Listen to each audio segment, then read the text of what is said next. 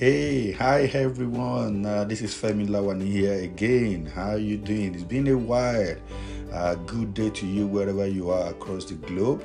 Um, this is me coming back to finish up the uh, topic on uh, faith and prayers. I recorded some uh, a couple of weeks ago now. Yes, um, I remember just asking a question and uh, trying to provide answers to the question of uh, our faith and prayers. And the question was simply that uh, is it a lack of faith, or is it always a lack of faith uh, when answers are not received to our prayers? And uh, I remember dealing with just two aspects of that uh, uh, question. The first one we dealt with was the issue of timing, uh, where we reiterated the fact that uh, God has made everything beautiful in His time. If it is not time for a particular request to be answered by God, even though we make all the requests and we have all the faith in the world, God will always say to us that we should hold on, and He will give that particular uh, answer to us when it is His own time. Uh, the second one we looked at was the issue of uh, need and want, the, conf- the confusion between need and want. Many times, we as human beings uh, always mistake our want for need. And uh, God uh, actually has promised us that He will meet with our needs. He will supply our needs, not our wants. But sometimes we just mistake the things that we want, and we mistake it for needs. And then when we pray and we don't get answers, even though we say we have faith and all that stuff, we don't get answers to them because they are not actually our needs. They are just wants. So we dealt with those two uh, answers uh, to that question of uh, faith and prayers. Today, I will just uh, deal with the remaining two uh, answers to uh, that question. Uh, the third one I want to deal with today is uh, the issue of God's will. The issue of God's will. Um, every time we pray, no matter how much faith we have, you know, no matter how much we proclaim to have faith in God and His ability to get things done, we must always ask ourselves, what I'm asking God to do, is it according to His will? You know, Jesus promised us that whenever we pray according to the will of the Father, He hears us and He answers us.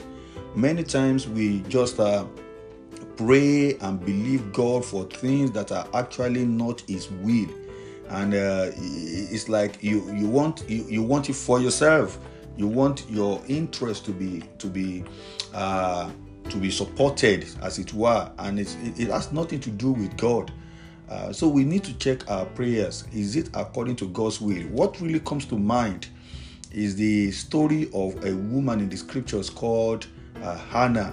You know, Hannah, you remember the lady who was looking for a child, and she was praying for years. She goes to Shiloh and she prays over and over for God to give her a child. I mean, she having a child was a good thing, and it's still a good thing.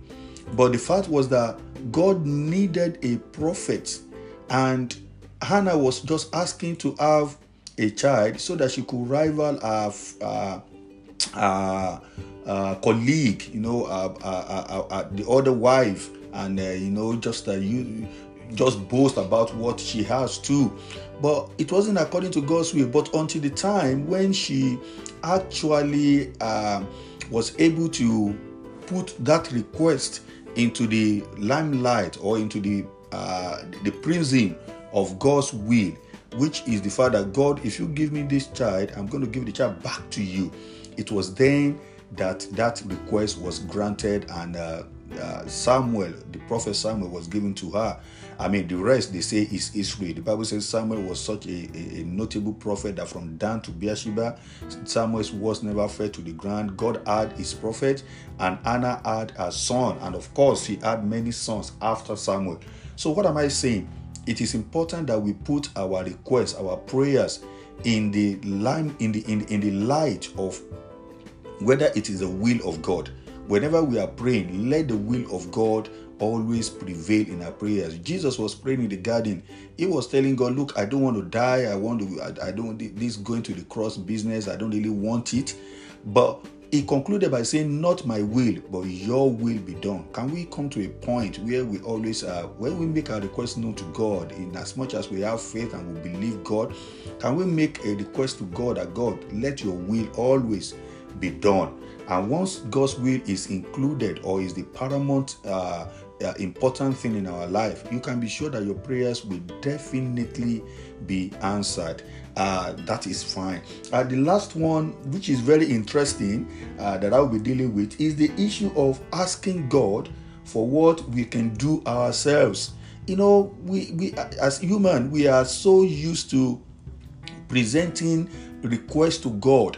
And sometimes, only if we could just sit back and look at those requests and those prayers we make, you'll find out that God actually has given us the grace, the, whether it's the wisdom, whether it's the power, whether it's the ability, whether it's the finance, whether it's the people around, to be able to do those things that we ask Him to do. I know of some countries in the world where everything they want is always dependent on a God. They want electricity. Oh, God, come and make electricity available. They want uh, pipe-borne water. God, provide us with pipe-borne water. They want good roads. Oh, God, build us good roads. And the question is, God has given you the power and the wisdom and the resources to do these things. So whenever we begin to ask God for things that God has already given us the abilities to do, then you can be sure that those prayers will not be answered. It doesn't matter how much faith we put into it.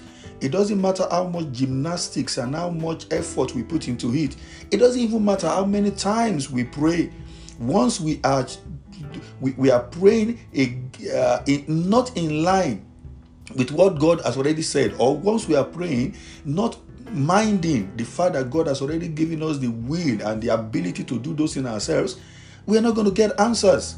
And then we get frustrated and say, "Oh, God is not answering the prayers. God is not, is not, is not, is, I've prayed with faith, but the answers is not forthcoming," and all that stuff. That is not the truth.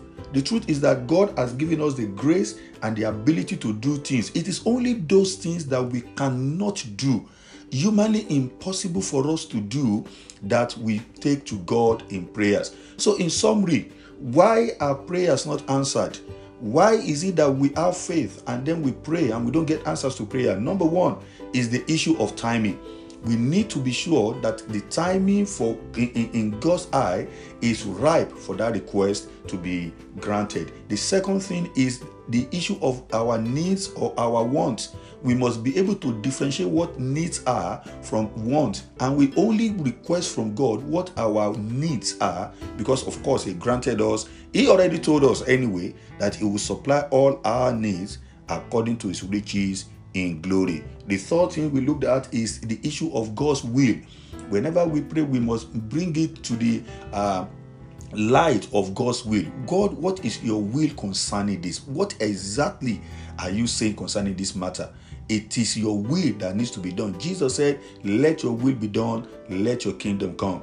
Let whenever we pray, we must always put the will of God as very paramount. And the last one is the fact that we need to pray uh, when we know that we can't do those things ourselves. It is futile. It is it is it is useless praying to asking God, no, asking God to do the things that He has already given you the abilities, the power, the wisdom, the resources to do.